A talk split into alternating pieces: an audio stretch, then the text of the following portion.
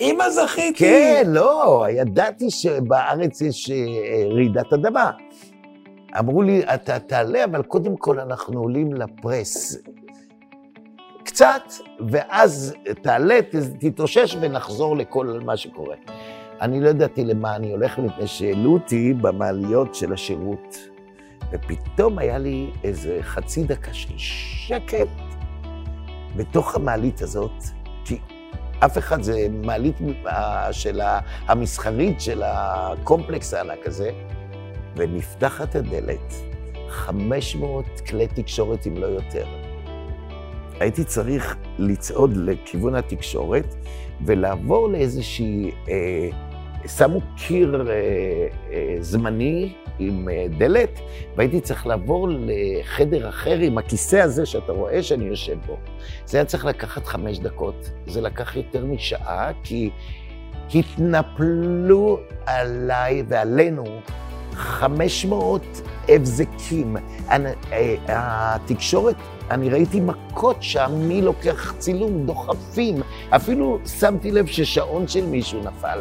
ולקח לנו שעה להגיע לדלת הזאת, ש, שגם קרסה, ואז הגעתי אחרי שעה לכיסא הזה, מה שנקרא כיסא המלכות, והצילום הוא שם אחרי כל הגעש הזה. לא היה לנו פלאפונים לצלם אז. ו, וחבל שלא צילמו את מה שקרה שם. זה רק היה התחלה. כל הכבוד, עם נתנאל סמריק.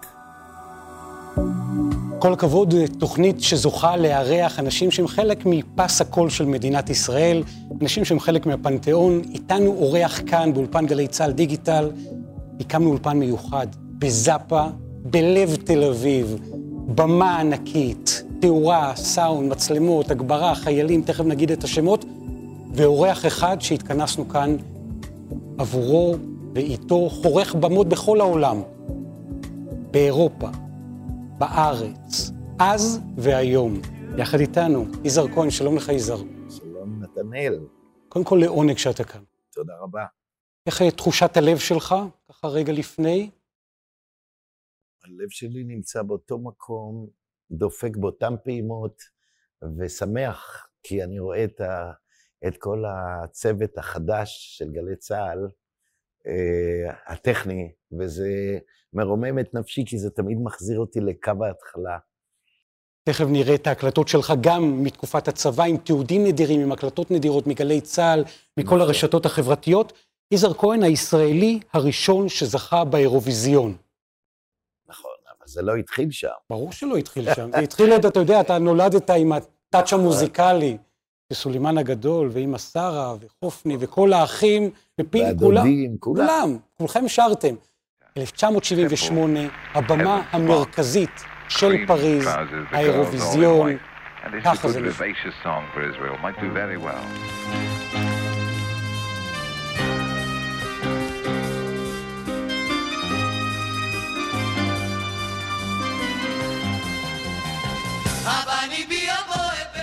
לפני שעתיים העירו אותי עם השיר הזה בלוס אנג'לס.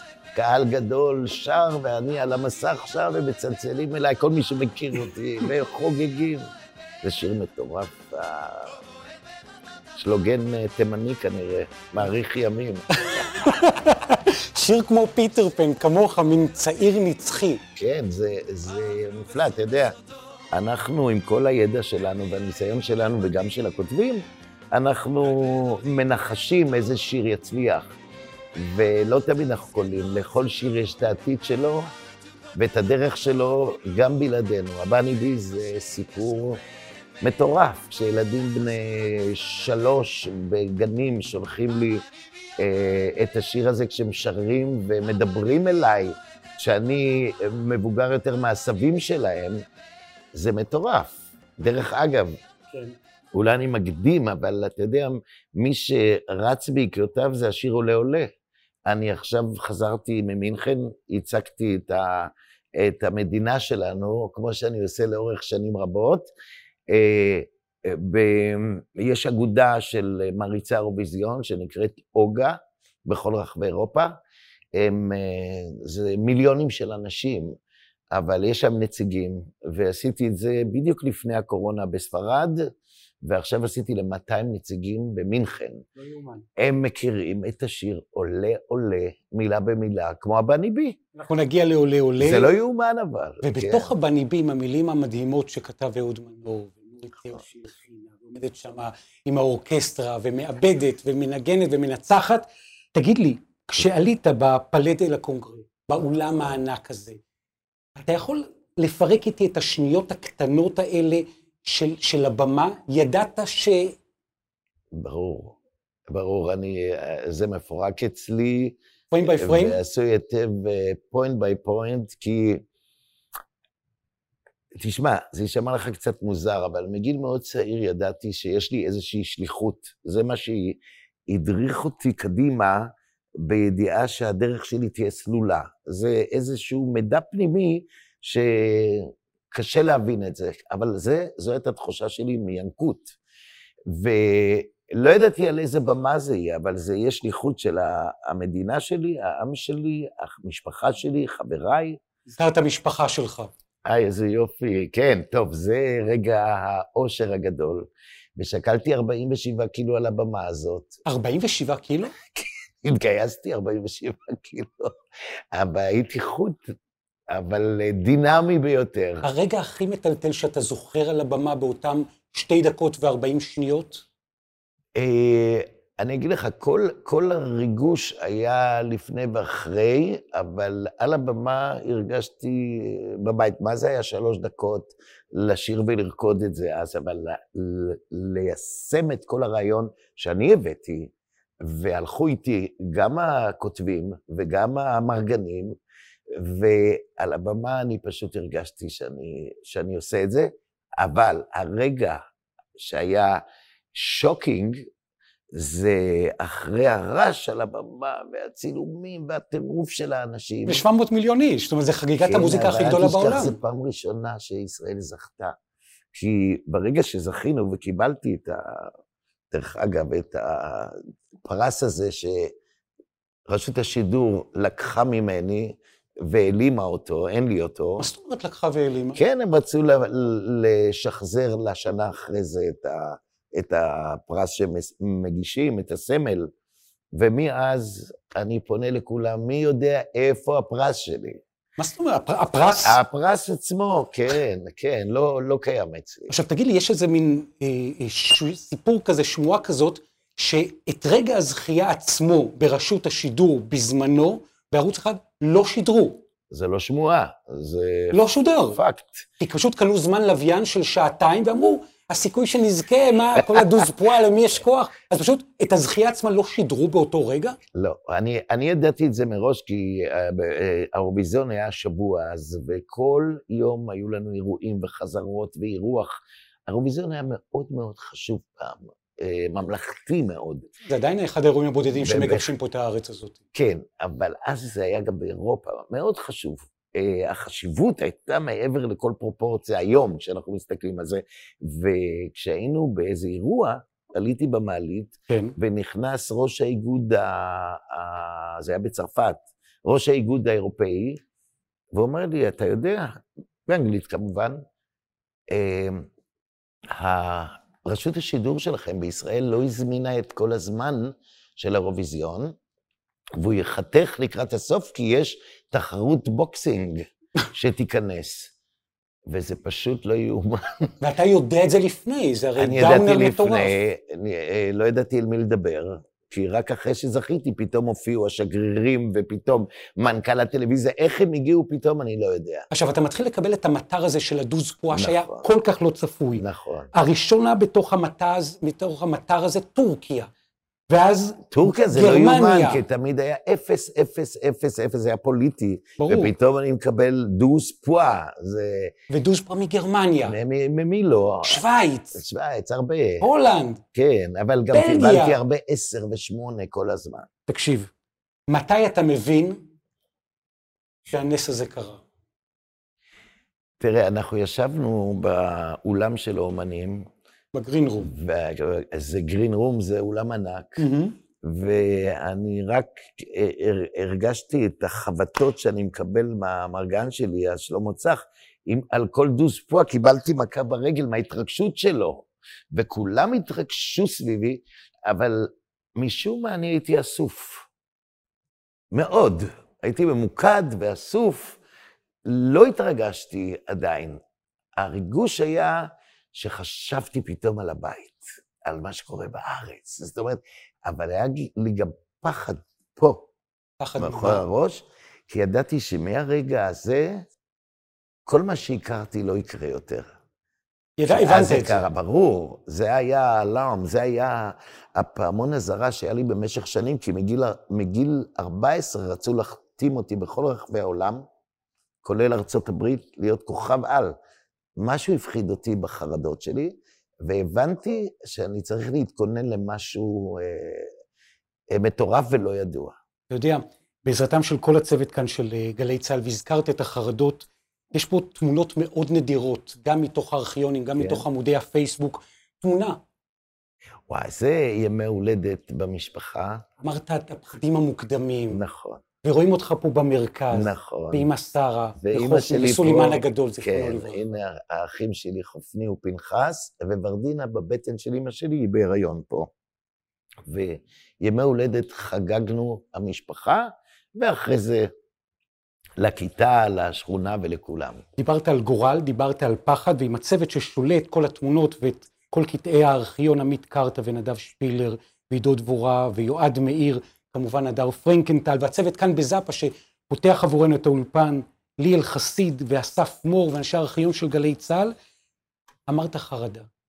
כן. כשאתה אומר שהבנת שזה הולך לשם, כשאתה אומר חרדה, מה זה אומר בפועל אחרי שנה, שנתיים, שאתה על גג העולם, אפילו יותר גבוה מהגג פה של מיטאון כן. תל אביב, זאפה? כן. אי אפשר להגדיר את המושג הזה, כי uh, הייתי המון בשיחות טיפוליות, ואחד מהתסכולים שהיו לי, שאין שום שפה שיכולה להגדיר את התחושה הזאת של התקפי החרדה הקשים. קח אותי לפרקטיקה, מה זה. אומר? אני, הפרקטיקה זה, זה שאתה אה, חושב שאתה מקבל התקפי לב, אתה מפחד לזוז, אתה מפחד לצאת מהמיטה, אתה מפחד לצאת מהבית, אתה. אתה מפחד, כן, ברור. אבל אני fighter, כמו שעל הבמה אני fighter, הייתי גם בחיים fighter. לאחר כשנתיים בערך, הייתה לי כבר התמוטטות עצבים, מפני שלא היה לי סיוע. אני הייתי על גג העולם, אבל איש מסביבי, זה היה, זה היה ראשוני. לראשוניות יש דברים מופלאים, אבל יש גם אה, עלייה וקוץ בה. היית לבד. מפני שהייתי לבד, אף אחד לא היה מוכן למה שקורה.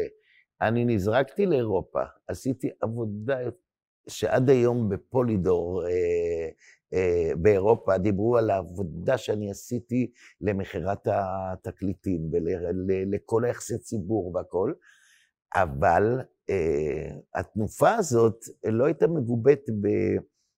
ב בח-. בחיבוק אפילו נפשי ותמיכה נפשית. אני הייתי לבד, הייתי מנותק מכל מה שאני מכיר, מהמשפחה, מהארץ, מהאנשים, והייתי דגל, כל הזמן דגל ודגל ודגל ושגריר. אמרו לי שאני עושה כל יום עבודה של אלפיים שגרירים, שזה נכון, זה הפך את כל התדמית שלנו לצורה חדשה. מה, לא יכולת לצאת מהמיטה? לא, זה לאחר מכן, זה לקח זמן, זה תהליך.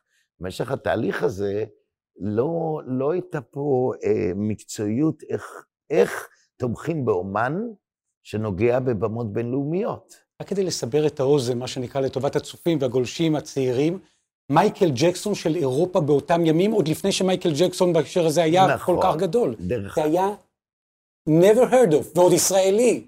כן, ודרך אגב, בארצות הברית רצו להפוך אותי למייקל ג'קסון, כי אני למדתי בהוליווד וכבר החתימו אותי כל החברות, כי הם אמרו לי, עם הכישרון שלך והקול שלך, אבל הלוק שלך פעם אחת בטלוויזיה האמריקאית, and you are a superstar. אתה יודע, מייקל ג'קסון עשה 200 ניתוחים בשביל להיראות כמוני. ברור. אבל הקטע שאני הבאתי משהו שהם לא מכירים, הלוק הזה, האנרגיה הזאת, ולמדתי אצל טובי המורים בהוליווד והכול, וכולם רצו להחתים אותי. אבל אה, פחדתי, ברחתי ברגע האחרון תמיד. והאירוויזיון הביא אותי למצב שנכנסתי לזה, בצורה פטליסטית. אנחנו מדברים על אה, אפריל 1978, אחת התמונות האלמותיות שיש מתוכו. כן, אבל אתה לא יודע מה קרה פה. ספר. זה, אה, זה הרגע ששאלת אותי, איזה רגע אתה זוכר מהאירוויזיון? לאחר כל ההמולה על הבמה והקהל, פתאום לקחו אותי, אה, רציתי לעלות, לה, הייתה, לנו, הייתה לנו סוויטה למעלה, להחליף בגדים, לשנייה אחת לצלצל להורים, להתעשת שנייה, אמרו לי... אמא זכיתי! כן, לא, ידעתי שבארץ יש אה, רעידת אדמה. אמרו לי, אתה תעלה, אבל קודם כל אנחנו עולים לפרס. קצת, ואז תעלה, תתאושש ונחזור לכל מה שקורה. אני לא ידעתי למה אני הולך, מפני שהעלו אותי במעליות של השירות. ופתאום היה לי איזה חצי דקה של שקט בתוך המעלית הזאת, כי אף אחד, זה מעלית של המסחרית של הקומפלקס הענק הזה, ונפתחת הדלת, 500 כלי תקשורת, אם לא יותר. הייתי צריך לצעוד לכיוון התקשורת ולעבור לאיזושהי, אה, שמו קיר אה, אה, זמני עם אה, דלת, והייתי צריך לעבור לחדר אחר עם הכיסא הזה שאתה רואה שאני יושב בו. זה היה צריך לקחת חמש דקות, זה לקח יותר משעה, כי התנפלו עליי ועלינו 500 הבזקים. אה, התקשורת, אני ראיתי מכות שם, מי לוקח צילום, דוחפים. אפילו שמתי לב ששעון של מישהו נפל. ולקח לנו שעה להגיע לדלת הזאת, ש, שגם קרסה, ואז הגעתי אחרי שעה לכיסא הזה, מה שנקרא כיסא המלכות, והצילום הוא שם אחרי כל הגעש הזה. לא היה לנו פלאפונים לצלם אז, ו, וחבל שלא צילמו את מה שקרה שם. זה רק היה התחלה. זאת אומרת, התהליך הזה, מצד אחד אתה נהנה, מצד שני לזרעים של קריסה. לא, אני עוד לא בקריסה ולא, זר... עדיין לא, אבל אני נמצא כרגע באופוריה, אבל אני אסוף ואני יודע שאני בשליחות. השליחות חיזקה אותי. הרגשתי שאני דגל ואני מייצג פה, וזה היה הכוח שלי עד שלב מסוים. תגיד לי, החרדות האלה זה גיהנום? זה תלוי באיזה רמה. אצלך. תלוי אצלי, אני הגעתי להתמוטטות עצבים אז. מה זה אומר? אה, זה, אה, אי אפשר להסביר את זה במילים. זה מין בור שאתה כל הזמן מנסה איכשהו להחזיק, לא ליפול אליו, כשהתהום זה דבר בלתי ידוע. אה, כשטיפלתי בעצמי לאחר שנים טיפול הרבה יותר נכון, כי לא ידעו לטפל בזה אז. אני, זה בא מאיזשהו מקום של לחוות איזשהו כאב. ואמרתי למטפלת שלי אז, אם יש גיהינום, אני חש איפה שהמבוע שלו, איפה, הוא נוצ... איפה שהוא נוצר, שם אני נמצא. ונאבקתי ועברתי את זה. זה מדהים ו... שעברת את זה. אני עדיין מנסה לקחת, להבין את הפרקטיקה. אתה קם בבוקר, יש לך, אתה מסתכל על לוח הזמנים, הופעה פה, רעיון שם, ואתה צריך עכשיו לקום מהמיטה במלון בניו יורק או באירופה. מה, מה זה אומר שאתה לא- בהתמוטטות עצבים? לא, שם לא היה לי התמוטטות עצבים. אלא? התמוטטות עצבים הייתה כשהגעתי חזרה אה, אה, והתחלתי ל... אה, להתנתק לאט-לאט, יותר ויותר, ולהיות יותר בדלת אמותיי, ואחרי זה במיטה, ופחות לצאת, ופחות, וזה... ואז היו הנסיעות שעשיתי אותן עד ההתרסקות, אבל... אה, זה לא המוקד של החיים שלי, זה מאוד מאוד משמעותי בחיים שלי, אבל יש עוד הרבה דברים ש... שזה לא יהיה טיפול פסיכולוגי. ברור שלא, אנחנו גם תכף ניגע בכל יתר הדברים, עם כל ההקלטות והתמונות ולהקת הנחל וההורים והאחים וכולי. שאתה אומר, הרגע, זה היה הרגע שברחת מהמטוס? שכאילו לא יכולת לעלות על טיסה? ש... זה היה מאבק איתנים. אני עליתי על טיסות, אבל אני עברתי גיהינום. והופעתי ועברתי גיהינום, אבל על הבמה הייתי... אה, כמה שנים לא טסת בסוף? 30 שנה. 30 שנה? כן. זה, זה לאחר שעשיתי קריירה ארוכה שהשתקמתי ממנה, שהשתקמתי מהבור, כי חזרתי לאירוויזיון עם עולה עולה בשוודיה, ולאחר מכן הייתה לי קריירה ארוכה, ואז קיבלתי אה, אה, בום בטיסה, ברחתי ממטוס. מה זאת אומרת? ליטרלי? כאילו ברחת ממטוס? המטוס נחת לקחת כמה מזוודות כן. לאילת. כן. הוא נחת בירושלים, ושם ברחתי מהמטוס. מה, כאילו... ומאז, כן, מזל שזה היה ערב ראש השנה, כי לא היו מטוסים, לא, לא נהרגתי שם. ברחתי. מה הרגשת? הרגשתי שאני לא יכול להיות בפנים סגור. זה לא הטיסה, זה החוסר שליטה במצב. זה היה המצב. אז רק לסכם את העניין, אני רוצה להגיד לך שבמהלך השנים האחרונות, אני לוקח כדור נגד חרדה, ואני ממליץ במלוא פה, כי חבל שלא עשיתי את זה שנים קודם, כי זה הכל ביוכימי, ומאז אה, הגאולה חזרה, אני טס, אני מופיע, אני חי, אני חזרתי להיות יזהר במלוא מובן המילה. כל כך פשוט, זאת אומרת, פשוט ביקשת עזרה. לא היה אז, לא היה. לא, גם, גם במובן הזה, אמ, אפשר היה להתקשר למשפחה להיעזר. כן, עזרו לי, אוי, תשמע, במצב כזה, הרבה אנשים, אמ, תראה, מצב של ניצחון כזה גורם ל... היום אני יכול לומר, להרבה צרות עין, קנאה, רוע, רוע. באותה, המון רוע, אבל באותה תקופה, ההגנה שלי היה מין קיר, אה, קיר זכוכית או קרח, שזה עזר לי. אני לא שמעתי את הקולות, לא ראיתי, זה לא קיים. תן לי דוגמה לרוע, כי זו מילה קשה. חולשה. לא, היום, אני, אתה יודע, דווקא בשנים האחרונות, אני שומע על דברים שנאמרו עליי מאנשים שאני כיבדתי ואהבתי, ושניסו לעשות לי רגליים, אה, והמון, המון, אה, נקרא ל, לילד בשמו קנאה. אף פעם לא חשבתי לומר שמקנאים בי, אבל זה היה ככה. בכל מקרה, היום את הקיר הזה אני עושה מעוצמה וחוזקה. זה, הכל התהפך לגמרי, אבל כאב לי מאוד. אני באתי ב, ב, מהמקום הכי נקי וטהור, כי גדלתי במשפחה שהארץ זה הדבר הכי חשוב, הציונות. כל פרח פה הוא הפרח הכי נדיר בעולם, וכל אבן זה הפסל הכי מדהים בעולם, ו... וזה התחלת הדרך. נכון. זה תחילת הדרך. זה, כן. זה המקום הבתולי הטהור שלך. כן, אבל זה צילום היום שדווקא אה, אשתו של אריק איינשטיין צילמה אותי. ואני לא אוהב את הצילום הזה.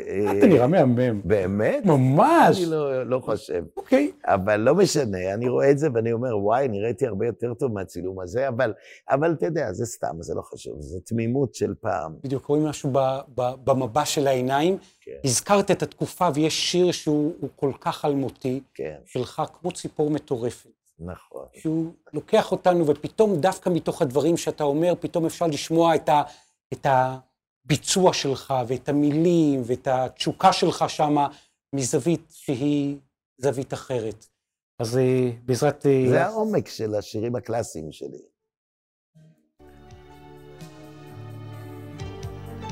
זה שיר שתפס את המקום של בדידות, שלכת. נכון. שלכת היה זה, והיום ציפור מטורפת. ציפור מטורפת, נשמע ככה את ה... לאוויר. שרתי להם עכשיו במינכן לגרמנים את ציפור מטורפת. כן? כן. יכול לשיר את זה מבחינתי יחד איתנו כזה הקפלה. הם רצו שיר אה, אה, מהשירים שלי, שיר רומנטי, אז בחרתי את זה, והם התרגשו בלי להבין, הסברתי להם בערך. הסברת? כאילו מבחינתך? כן. איך אתה מסביר את הציפור מטורפת? זה, הציפור מטורפת, הסברתי להם איך אתה... מתנתק מהסנטר שלך, ואתה חייב לעשות את זה בשביל לצבור אה, אה, חוויות, ניסיון, אבל תמיד בסוף חוזרים הביתה, לנמל הבית, ואו שנעלמים לחלוטין, אבל בסוף היא נשארת לתמיד.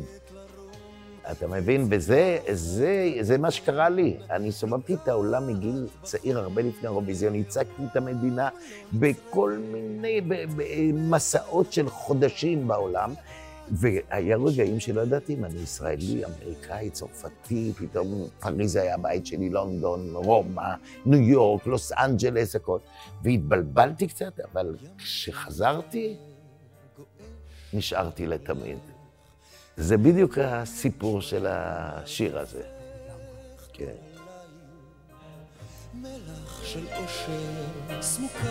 אתה יודע, החוסן הזה שלי מילדות, זה הכל תלוי מהבית שלך, נצרבת, אה, אה, אה, נוגעת באש ולא נצרבת. זה בדיוק מה שקרה לי. אני נגעתי בכל, אבל לא נצרבתי. הבסיס והשורש החזיק אותי תמיד נקי ובמקור שלי. אתה אומר, נגעתי בכל, היו כל כך הרבה שמועות, אפרופו ההיעלמויות שלך, היו שמועות על סמים, היו שמועות על אלכוהול, לא היה, נכון? פשוט אתה יודע, מי נגעתי בכל, אבל לא מי בזה. שהכיר אותי היה מתפוצץ מצחוק. מה לא? אמרו סיפור בגלי צה"ל היה, הייתה ישיבה שיזהר כהן נפטר, וקברו אותו בסתר. וכן, כן, עד כדי ככה שמועות. ושמועות שיזהר כהן אה, מת, המשפחה בסתר קברה אותו. במקרה הייתה לי שפעת, ושכבתי איזה שבוע אצל ההורים שלי, ו, ולא ענו מהמשרד שלי, ולא, ומהבית לא ענו, ומישהו, אתה יודע, אלי ישראלי סיפר לי את זה אחרי זה.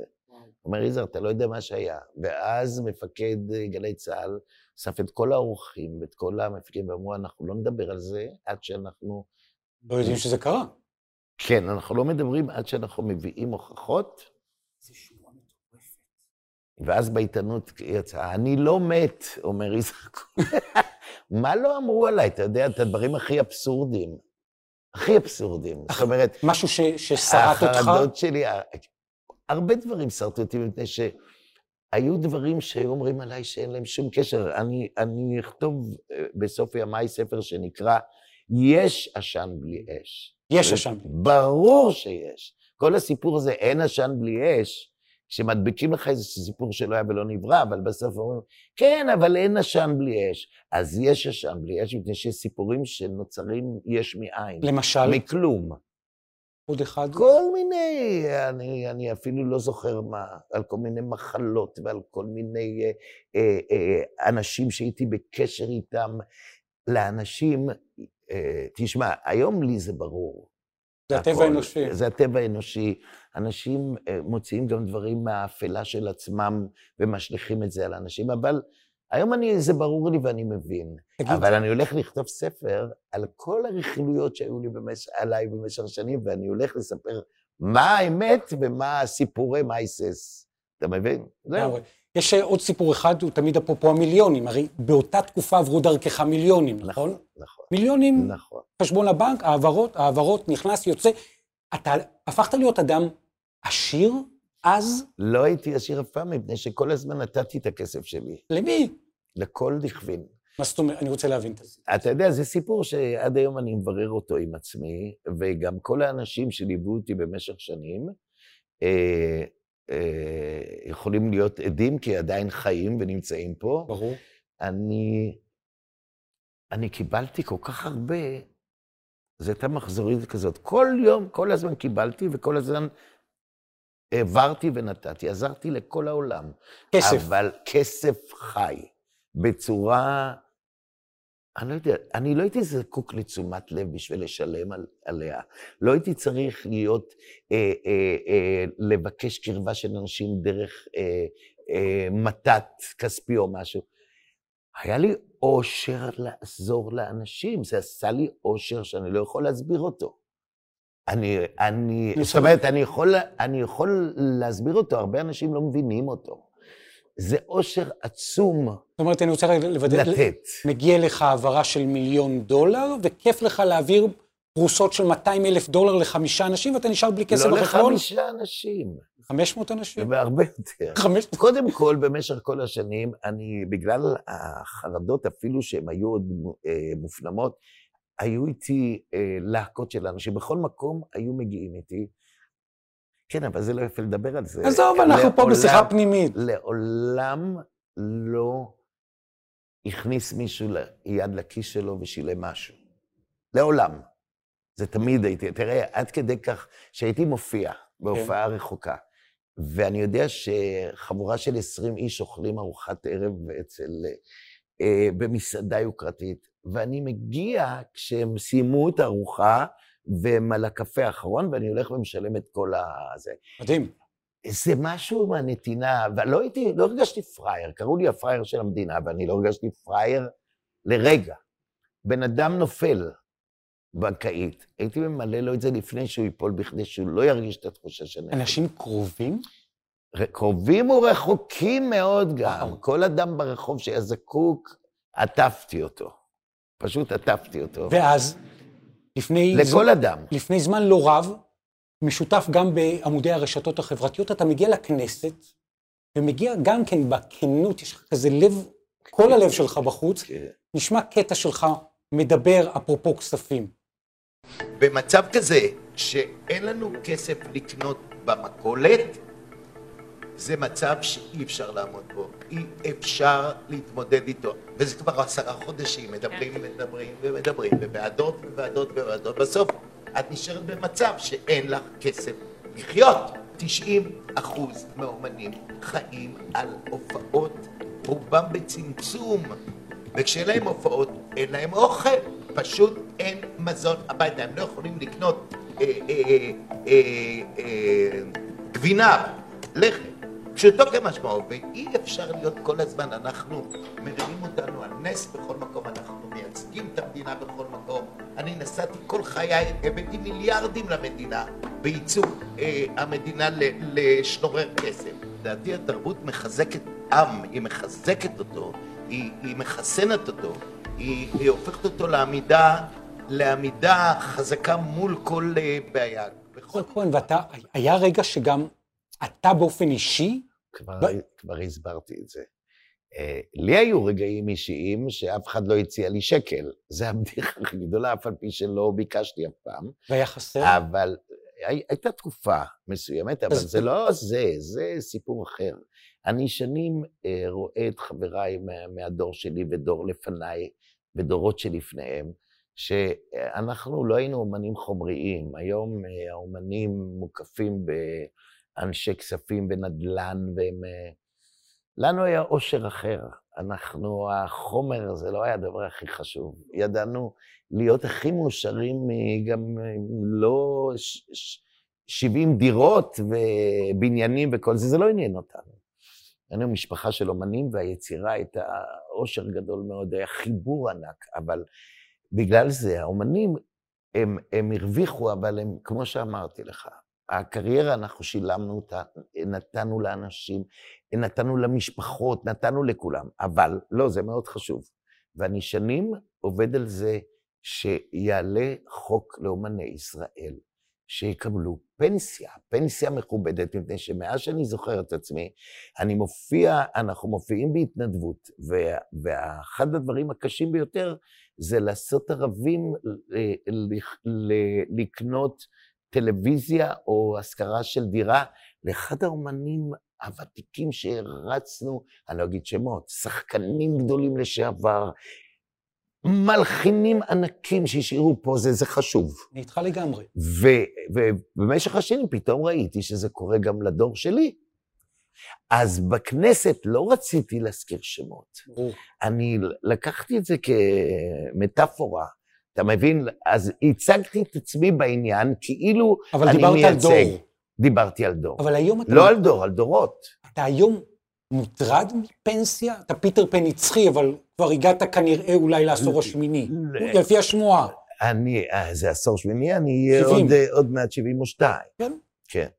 אה, אבל, אבל... טרדה כספית היום יש? יה, אני, חי בסדר, כי אני, אני בין היחידים שעדיין מרואיינים, מופיעים, בארץ, אה, בחו"ל. בועטים, בחו"ל, בכל מקום, אה, אה, אבל אה, 99 אחוז מעמיתיי, הם, אה, הם לא במצב כזה, וקשה להם כלכלית. וכשאמרת, בכל העולם, לאנשים שתרמו לתרבות של... דואגים, המדינה דואגת. ברור. היה רגע שאמרת, ככה, הבלעת בתוך המילים, אבל היה רגע שאמרת שגם ליזהר כהן בעבר היה רגע שהייתה טרדה כספית ברור, אמיתית. לכולנו היה, למשל. עם כל הזה. לא, זה... תראה, זה לא צהוב כל כך. לא, זה הפרקטיקה של לא, החיים, לא, בסוף צריך ללכת יש חשבונות, שכר דירה, היה ארנונה. רגע מסוים שהיה לי אה, אה, קצת חסך, אבל הופעתי, עבדתי, הצלחתי. עמיתיי, לא היו להם הופעות, ולא היו להם מאיפה לזה, והם, והתחילו לקבל, אסור לי לדבר כי אני מעריץ אותם ומעריך אותם. הם לא מקבלים במה פה גם. לא בתקשורת, לא בזה, הם, הם במיטבם, והם עושים, הם, הם עושים מוזיקה והכול, ולא מתייחסים אליהם. הקבירה הזאת של הדורות לפני, זה פשוט לא יאומן, זו המדינה היחידה בעולם שלא מכבדת את ותיקיה. תקשיב טוב, השנה היא שנת, אתה יודע מה ההקלטה הראשונה שמצאו כרגע בארכיון של גלי צה"ל שלך? רון פנחס וכל צוות הארכיון? מאיזה שנה? תהמר. אין לי מושג. יש ערב עם הקלטה שהגיעה? ממש כמה דקות לפני האירוע הזה כאן בזאפה, שאנחנו בעזרתו של עמית קרטה נשמע קטע קטן מתוך ההקלטה הזאת. סקרן אותי, אני כבר לא זוכר. כך היינו בשכונה,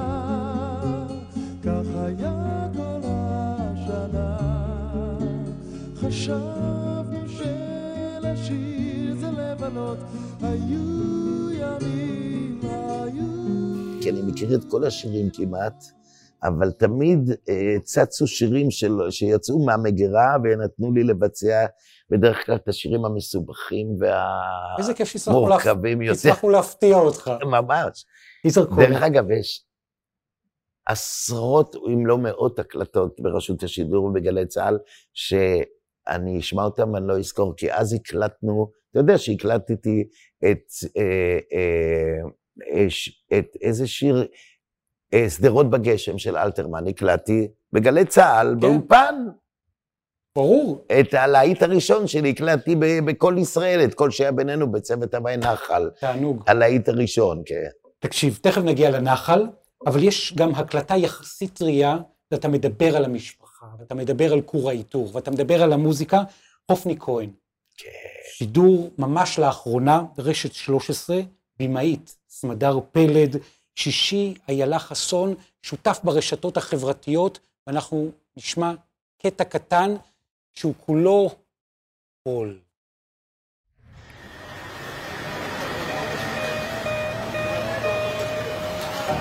גדול הגדולים, מי יכל אותו. עליו? ורשות. אז פשוט, כולם אוהבים אני אותו. זרוק בטבע, על הכיפאק מאושר.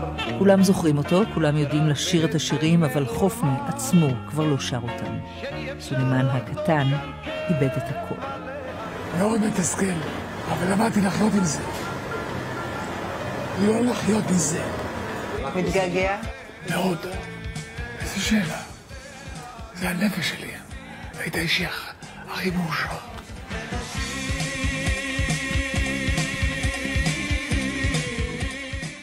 אני לא האמנתי שלא אשיר. אני הייתי בטוח שהקול שלו יחזור.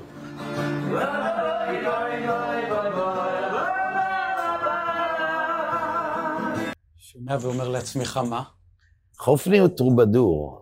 אתה יודע, אומנים אמיתיים, אמיתיים זה אומנים שיכולים uh, בשוק לעמוד על ארגז ולרתק קהל. זה אומן אמיתי, וחופני הוא כזה. כמו אבא שלי, סולימן הגדול, שעל כל הר או פיסת מדבר ידע לרגש אלפים של אנשים. אה, וחופני בסדר, אנחנו, הוא כבר משלים עם המצב של ה... שמע, זה כמו שמשון ללא שערותיו, אבל הוא לא, הוא לא הפיל את המקדש על ראשו הפלישתי, אלא אנחנו מחזיקים אותו והוא מחזיק את עצמו. דווקא אפרופו המקומות האלה של, שאמרת שלך לא היה אז חיבוק ברגעי אתגר, לא היה אז כתף. נכון.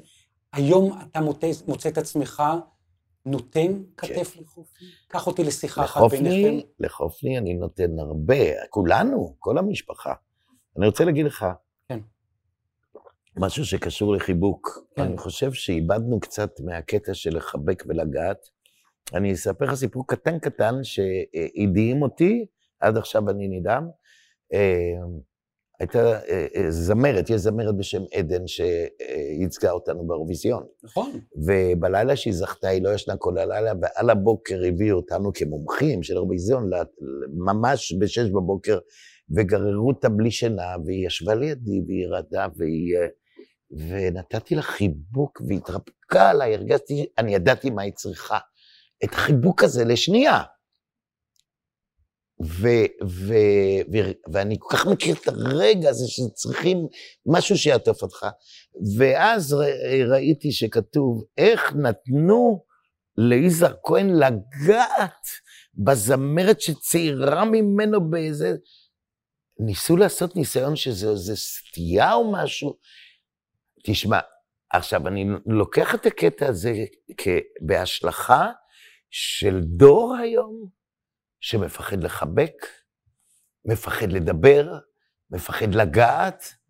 הכל דבר שקשור לאינטימיות או מגע, זה דבר אה, אה, שהוא שחור, עכור וסוטה. ואני בשוק מזה עד עכשיו, ואני לא מפסיק לחבק, זה לא יעזור לאף אחד. כמו שאנחנו היינו, אני אמשיך עד סוף ימיי, שיגידו מה שרוצים. הזכרת משפחה. הזכרת את הצורך והחיבוק החיבוקי. אצלנו, כן. בדיוק. בגלל זה אני בהלם מהקטע. החיבוק עוזר לנו. זה לא רק פיזי, זה חיבוק גם אה, מנטלי. אוח, זה, זו תמונה ש... אני, אני הולך עם סכין פה, מפני שאת... אה, אני מחובר לאימא שלי ב, בכל רמ"ח איבריי עד היום. אתמול הייתי אצלה, היא בת 95. 95? כן. היא בריאה. כן. היא לא כל כך בריאה, אבל היא, היא, אה, היא הייתה עד לפני שנה, שרה, בגיל 94 היא עדיין שרה סולנית של המקהלה, והיא, הם, ההורים שלי, עברו חיים עם משמעות שאנחנו כאלה קטנים לידם. הם בנו את המדינה הזאת. לחיות עם משמעות כזאת חשובה ואידיאלים, זה מעלה את החיים לרמות אחרות לחלוטין. למה אמרת סכינים? מפני שאני כל הזמן, יש לי את הצילום הזה שלה. היא הייתה יפהפייה, זה משהו, זה אחרי שלוש לידות. מהממת. איזה גוף, איזה... יש בה משהו אלוהי. יש לי תמונה כזאת גדולה בבית שלה, וכשאני רואה את זה, פתאום אני מבין איך כולנו ברי חלוף, ושאימא שלי תלך יום אחד, עוד שנה, עוד עשר שנים, עוד... אני סתם מפנטז, אבל היא תלך, והפרידה גורמת לי לכאב מראש, שבצורה שאי אפשר לתאר אותה, אבל אני צריך להתמודד עם זה, ואני מתמודד עם זה, ואנחנו, הנה, דיברנו על חיבוק, מה שלפני שנה היא עברה אירוע, והיא uh, קצת יותר מטופלת, יש לה סייעת והכול, אבל אנחנו, החיבוק הזה של המשפחה והאנשים שאוהבים אותנו, והחברים והכול, זה מה שגורם לה להמשיך הלאה ולחיות עוד חודש ועוד חודש. הנה, זה היום, היא בת 95. אבל תסתכל על החיוך שלה. שובת לב. לא, זה לא, היא מלכה. בכל מקום שהיא מגיעה, גם בבית האבות שהיא נמצאת, היא המלכה. מפני שרואים בחיוך הזה כמה דברים, החיוך אומר, כמה דברים עברתי בקיום הזה. קטע נוסף מתוך אה, דפי הרשתות החברתיות, פרס מפעל חיים של אמי לאימא. נכון. והנה היום אנו גאים ומאושרים להעניק לך את פרס אמי בשמי ובשם כולם. אני מודה לך על תרומתך המופלאה, החשובה ורבת השנים, ומאחל לך אריכות ימים, בריאות איתנה, אושר ואינספור שירים.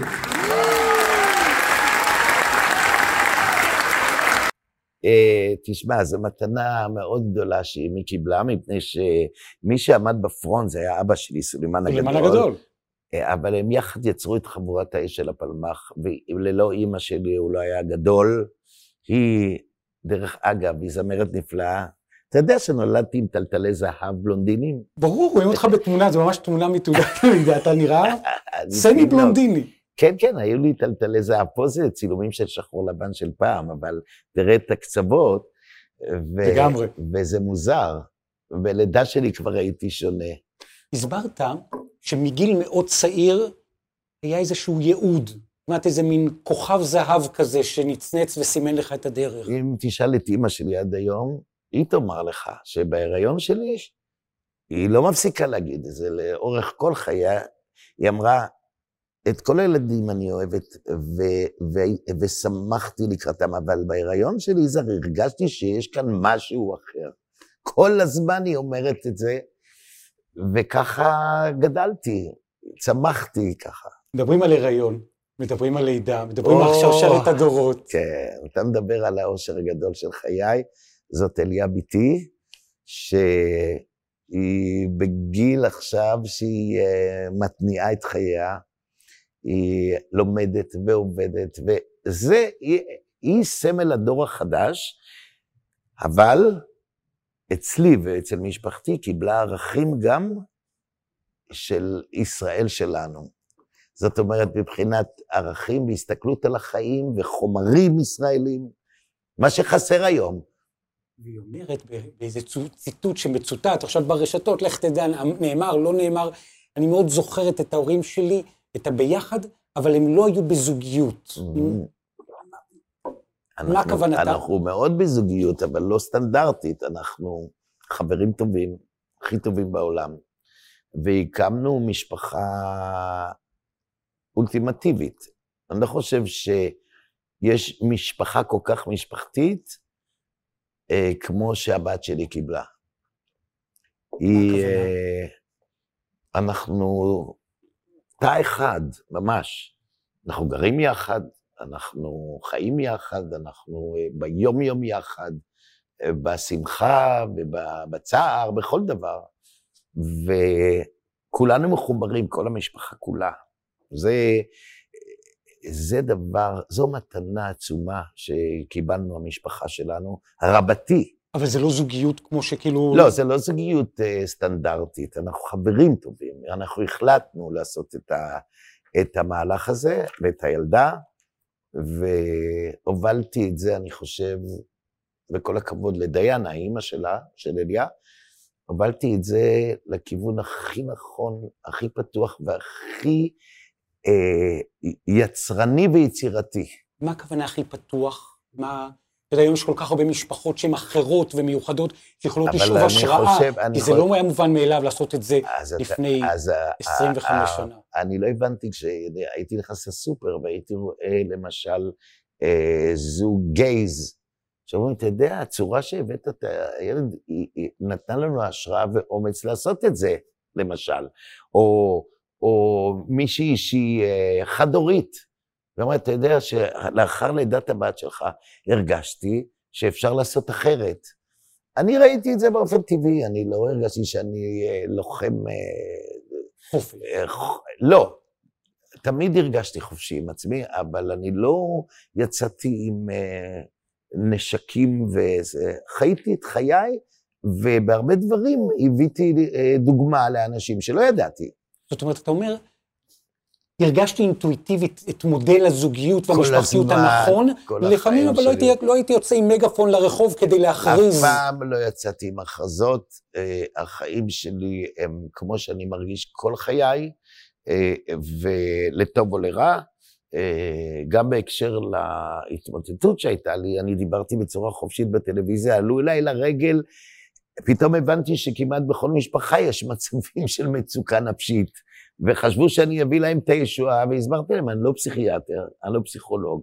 אגב, הרוביקו ללכת לפסיכיאטר בסופו של דבר, לקבל את החצי כדור, את הרבע כדור, את הכדור, לי, איך עשית את זה לי בסוף? זה עשה מהפך, מהפך, אפשר להגיד מהפכה. אני מרגיש שחזרתי ליזהר,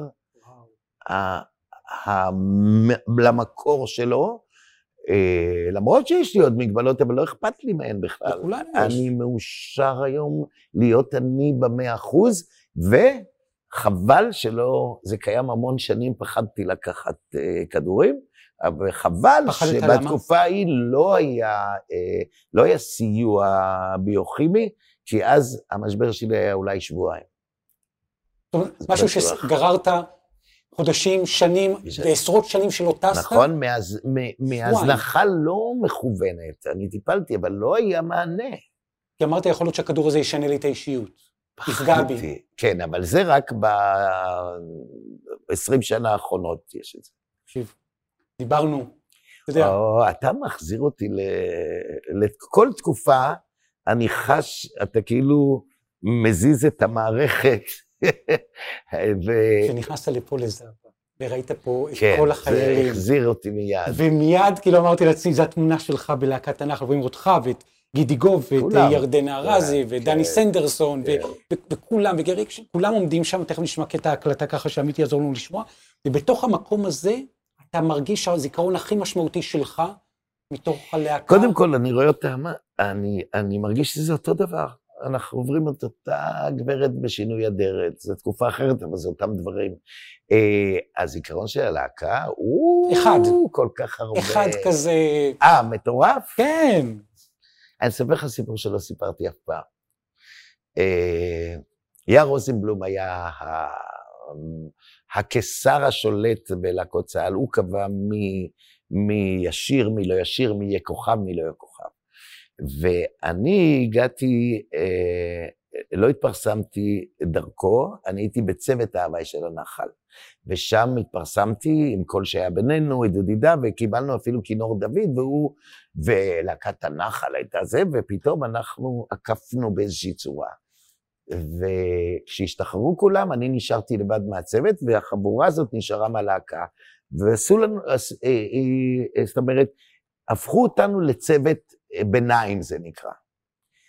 הוא, היה לו מאוד קשה לסבול את הקטע הזה שאני אה, לא יציר כפיו, והיה לו אנטיגוניזם עליי. ואני אה, לא התעמתתי איתו, אלא הוא לא יכול להגיע אליי עם כל ה... זה הגיע למצבים שהוא פשוט היה רע אליי. למשל, הוא היה אומר, את, ה, את, את הקול הזה ישירו גידי, אפרים וה, ואתה. הוא לא קרא לי בשם.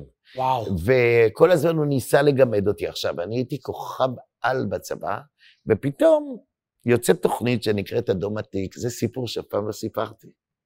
אדום עתיק, כל השירים הגדולים של הלהקות נחל לשעבר. ועם כל הכוכבות שלי, אני רק בשיר אחד, בבית השלישי, טה-דה-דה-דה, טה-דה-דה-דה, טה-דה-דה-דה, שיר מופלא. בבית השלישי קיבלתי שתי שורות סולו. אני, כשהיו לי שירים במקומות הראשונים של הזה, וכולם הרגישו את זה, על הקו הם לא דיברו, הם דיברו רק בינם לבין עצמם. אבל אני הייתי מין סוג של נסיך כזה. ולא עזר לו, וזה גרם לו להמון אה, אנטיגוניזם עליי, מאוד מאוד. ולא התייחסתי אליו, אבל תפסתי מרחק. מופע ראשון, בבית הבראה בחיפה שם, אני לא זוכר את השם שלו, להקת הנחל מגיעה, זה בית הבראה של אלפים. האולם מפוצץ, מפוצץ, מפוצץ. ואנחנו מתחילים, עולים ושרים הללויה, הללויה, הללויה, זה ביופי, ואז עוברים לשיר הבא, ולשיר הבא, ולשיר הבא, ואז פתאום מגיעים לשיר... אה, אני לא זוכר את הטקסט שאני שרתי. כשהגעתי לסולו שלי, פתאום שרתי את שתי השורות, והקהל מתחיל לצעוק, יזהר, רוצים את יזהר, רוצים יזהר, יזהר. לא נעים לי לספר את זה, אבל זו פעם ראשונה אחרי עשרות שנים שאני אספר. והקהל צורח, יזהר, יזהר, ומפסיקים את השיר. מפקד הלהקה אומר, מפסיק? עד שנוצר שקט, מנסים לעבור לשיר הבא, יזהר, לא נתנו להמשך ההופעה להתקיים. ירדנו מהבמה, ואז עליתי ונתתי מופע שלי. עם הלהקה, עם דני סנדרסון, או לארצ'יק, שהיה בעננים, כי הם הרגישו שנעשה פה משהו לא בסדר. ו... ומה אתה מרגיש שם? נתתי הופעת סולו. שכחו מהלהקה. וכולם שרו איתי והשתגעו, היו לי להיטים, ושרתי מחרוזת תימנית בכלל, הקהל, דרור יקרא יצא מדעתו. אתה זוכר את עשיתי את המחרוז? המופע. אתה זוכר את המחרוזת? משהו מתוכה? משהו... דרור יקרא לבני. כל המחרוזת הזאת. מדהים. ואם ננעלו דלתן, מה שעופרה אחרי זה עשתה וזה. אל תשכח שב-1970 אני הקלטתי את גלבי, באנגלית, שנקרא אילוז'ן, שהיה במצעד הלועזי גבוה, ואז היא, אה, כשהיא הופיעה איתי, לימדתי אותה את המילים, והיא הלכה עם זה, וידענו שזה יצליח בעולם יום אחד, ידענו את זה, אבל זה הקדים את זמנו, עד שמוזיקת העולם הפכה לפופולרית. אבל אנחנו מגיעים, מפקד הנחל מודיע, התוכנית פלוס כל הסולואים שלי, זה הפך ליזהר כהן ולהקת הנחל. וואו. יש רבנץ' יותר מזה. ליאר רוזנבלום, שהוא מלחין ענק לדעתי, הוא לא מקבל את הרספקט שמגיע לו אחר מותו, לדעתי, לא מספיק. הוא יצר פה, אבל מבחינה אישית, זה היה, זה היה ניצחון פרטי אישי. ברור. מאוד חזק. הנה, סיפור גועש שלא סיפרתי אף פעם. יש לי אה, מין תחושה לא נעימה לספר את זה, כאילו שאני טופח לעצמי, ב- אבל זה סיפור אמיתי. לא, לא, גם אתה מגיע ממקום שהוא כל כך מכבד, ובכזה understatement. גם יש משהו כזה שבא ואומר, את אפרופו ריבנג', את הנקמות שלי אני אוהב להגיש קפואות. כן, אבל אני אה, אה, אה, אף פעם לא התנקמתי, אה, אה, לא יזמתי את הנקמה. היא באה, היא באה מלמעלה, תמיד. זה קרה ככה. למרות שהייתי מפנטז את הנקמות בלי סוף, אבל בחיים לא, לא, רוצה- לא יישמתי אותם. וחבל, כי הייתי, לפעמים צריך להעמיד אנשים במקום, מה שלא עשיתי, כי הייתי יותר מדי, אתה מכיר, להיות בסדר? כן, ממש מכיר. הלהיות בסדר הזה, הרבה פעמים נתן לי המון סתירות. הרבה, אבל אני, אתה יודע, יש מלמעלה סוג, מה שאמרתי לך, מה שאמור לקרות קורה, לא יעזור, לא יעזור לאף אחד. זה קורה, זה, זה אמור להיות. הנה קטע מתוך להקת הנחל, מתוך הקלטה נדירה, תחילת שנות ה-70, בוא נשמע אותה ביחד.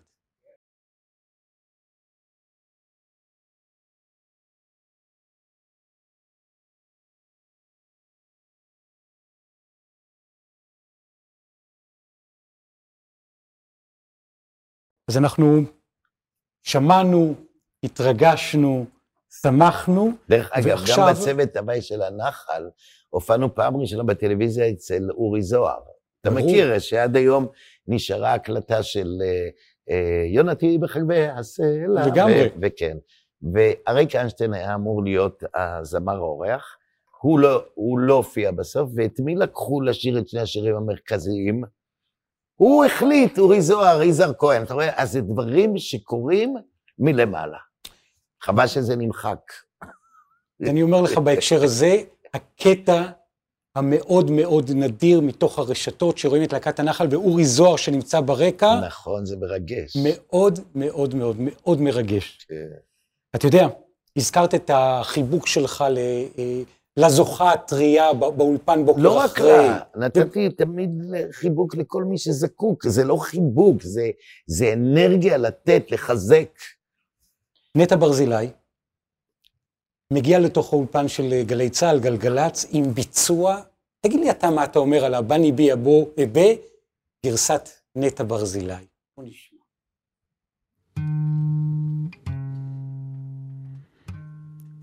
כשהיינו ילדים, אהבנו בסודי סודות, אל מי היינו נחמדים, לדודים ולדודות, והבנות המסכנות סבלו, כהן והגיטרה. המתוקות הן רק. מכות קיבלו. דרך אגב, אה, בטלוויזיה, כשהיא נבחנה עם השיר הזה, כן. הביאו אותי, הם ידעו שהיא תשאיר הבני בי, והביאו אותי לשמוע, ועד היום זה מוקלט, שאמרתי, בשל מה אתם, זה נקרא אז, לא הכוכב הבא, הוא, אני לא זוכר, אה, אחד מהשמות. כן. והקשבתי לה ואמרתי, חבר'ה, תעצרו, לא צריך לעשות את התוכנית והתחרות בכלל, היא הדוז פועה. וזה מה שקרה. זיהית. באותה שנייה, לפני שהתוכנית החלה, רק היו אודישנים. זה האודישן שלה היה. תמונה. אתה. אה, אוקיי, זה. אחד מהמסיבות של אה, תל אביב. צביקה פיק. צביקה. צביקה זה סיפור. אני מכיר אותו מגיל מאוד צעיר. קח אותי לסיפור ככה מיוחד ביניכם.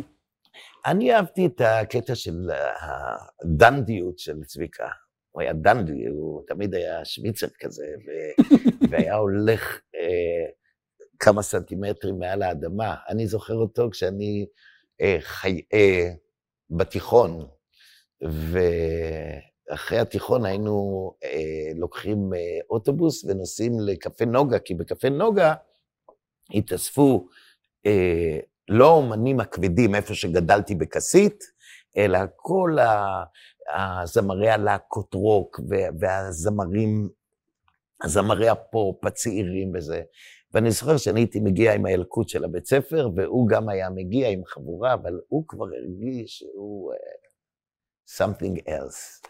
ואז נפגשנו בחזרות לשיער. וזאת אומרת, המון שנים היינו יחד, אבל כשביצעתי את השיר שלו, אה, נאסף תשרי, הוא כיבד אותי אה, ובא להופעה שלי כאורח שלי, ואני חושב שזה ביצוע אחר, ומאוד מאוד התחברתי אליו. נשמע רגע אחד את צביקה פיק, הרעיון האחרון ששודר בקולו, ביקש שיבוא אליו הביתה. זה היה ממש זמן קצר לפני שהוא נפטר. אחרי כמובן האירוע המוחי, נשמע קטע והוא מדבר, צביקה פיק, על, ה, על הכמיהה שלו לאירוויזיון, על המקום הזה נכון. שהוא הוא דמיין את הזכייה הזאת, הוא ידע שזה יקרה. אני רק אוסיף שיומיים לפני שקרה לו המקרה, האירוע, היינו יחד בתוכנית טלוויזיה, וראיתי שהוא לא נראה בסדר, הוא היה חיוור כזה, אבל הוא המשיך עם ההצגות שלו ועם המופע. המופע של צביקה לא היה רק על הבמה. ו, והוא לא נראה לי בריא. ואמרתי את זה לחברים, לצביקה, הוא או שהוא עייף מאוד, או משהו קורה איתו. הוא טס באותו יום, מהתוכנית הוא נסע לשדה התעופה, ולמחרת הוא חזר וקיבל את האירוע. בוא ניקח טעימה אחת מתוכו. צביקה פיק, הזיכרון הכי משמעותי שלך מהשיר, מדיבה, מהיצירה? תראה, כשאני כתבתי את השיר הזה, הייתי בטוח שהולכים על שחייה. אף אחד לא חשב ככה.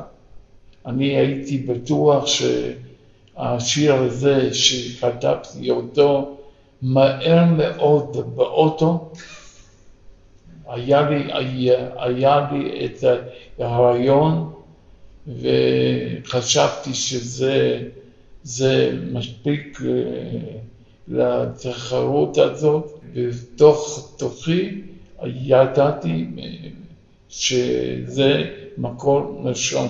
זה קרה, ואני זוכר שהייתי על הבמה, ודנה שרה את השיר עוד פעם, ואני אמרתי שם,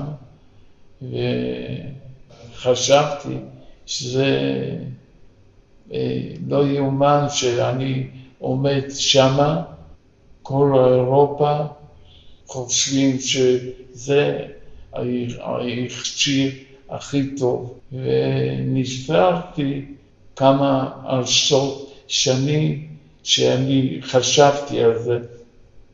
רגע, אני מבקש להבין, כמה עשרות שנים חשבת על זה, צביקה פיק?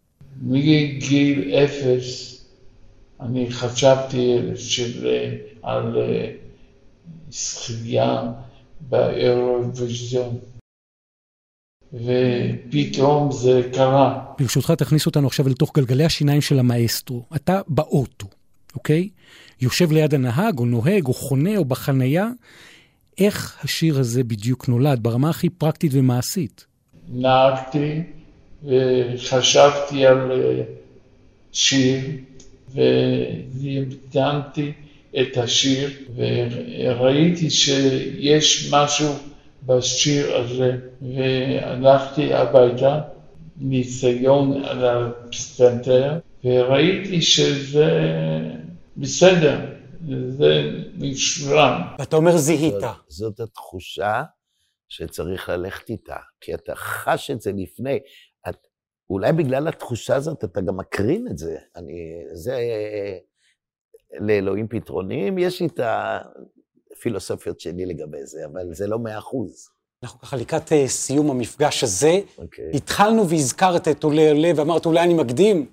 זה הרגע, עולה עולה, לשמוע וככה לקבל גם טעימה מהמופע החדש, שאתה מתחיל ליצור ולכתוב, והומור, ושבעים שנים, ועל הבמות, וברור לי שעכשיו זה בארץ, זה בקלות ברחבי העולם, קהילות יהודיות, קהילות לא יהודיות. בבקשה, עמית. זה ייקרא צוחק עם החיים. צוחק עם החיים. בדיוק. בשמיים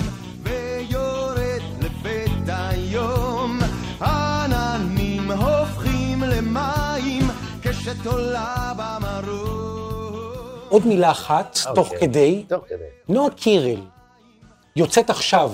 נכון. תחושת הלב שלך, העצה שלך, אין לי שום עצה עד שאני לא אשמע את השיר, מפני שאנשים שוכחים שזה תחרות שירים. It's all about the music. ברור, ברגע שתשמיע לי את השיר, אני אגיד לך מה הסיכוי שלו לט... לטעמי, מפני שהיא מקצוענית, היא יודעת להופיע, כל השאלה, מה היא תוציא מעצמה באיזה שיר. ברגע שיש שיר, אני אגיד לך מה התחושות שלי, כי שוכחים שזה, זה, זו תחרות לא של זמרים, זו תחרות של שירים. אתה מבין? תן לי חלום של יזהר כהן, לעוד חמש שנים, עשר שנים, משהו שאתה מאחל, מאחל לעצמך. עשר שנים? עשרים שנה. רצת רחוק, כן, נו בסדר. תראה, לפי ה- הביולוגיה של אימא, אתה יודע, 95. זה ביולוגיה של כל העדה שלי. אה, אני, אני חושב על להגשים, אה, קראו לי מגשים החלומות תמיד. כל מה שחשבתי לעשות... אחד, אחד שאתה שם... אני רוצה עכשיו להעלות את המופע החדש שלי, שהוא יהיה מופע סטנד, סטנדאפ שמספר את הסיפור שלי עם show. וזה, ואני מקווה מאוד שאני אגיע שוב לכל הקהלים, לכל הקהלים בהמצאה עצמית חדשה. שזה להתחדש כל, אחרי כל השנים עשיתי הכל, וזה מרגש אותי, אני צריך להתרגש. והלוואי, ועוד עשר שנים אני אשב בבית עם עשרים נכדים. עשרים נכדים. זה החלום שלי, כן. אה, מה. שבלתי אפשרי, כמובן. אולי זה 25 הפנטזיה. נכדים. זו הפנטזיה. רק שנמשיך להיות בריאים זה הכי חשוב. היה לעונג, תודה רבה לכל. אה, הצוות כאן. גם לי. היה לך טוב? פה? מאוד. אה, דרך אגב, שיהיה לכולנו רק שמחה והלוואי, אם כבר אנחנו מדברים על היום, נתאחד יחד ולא לא נהיה קיצוניים, נתמרכז, שהמדינה תחזור למרכז, שנהיה כולנו עם אחד. אנחנו נוגעים באש. זהירות. זהו. כן, שלא נקבל קביעות. תודה רבה לעמית קרתא, לרון פנחס, לנדב שפילר, לעידו דבורה, יועד מאיר, כמובן להדר פרנקנטל, לצוות המקסים כאן שפתחו את הלב ואת האולפן נכון. בזאפה תל אביב, מידטאון, כל האולם הגדול הזה, לטובת גלי צה"ל דיגיטל. תודה רבה לליאל חסיד, לאסף מור, אני נתנאל רק סמרי. דבר אחד, לפני. בבקשה. מכל החבר'ה הצעירים האלה שמנית, יכול להיות שכולם יהיו כוכבים יום אחד. כבר. או אחד מהם, אי אפשר לדעת מי ומה. אלוהים גדול, עוד אה, 10-15 שנה נדע. לגמרי. כן, זה היופי שבמקצוע הזה. לגמרי. אתם שצופים בנו ומקשיבים ומקליקים ומשתפים, מוזמנים בכל הפלטפורמות הדיגיטליות של גל"צ דיגיטל להמשיך להיות איתנו כאן, בכל הכבוד.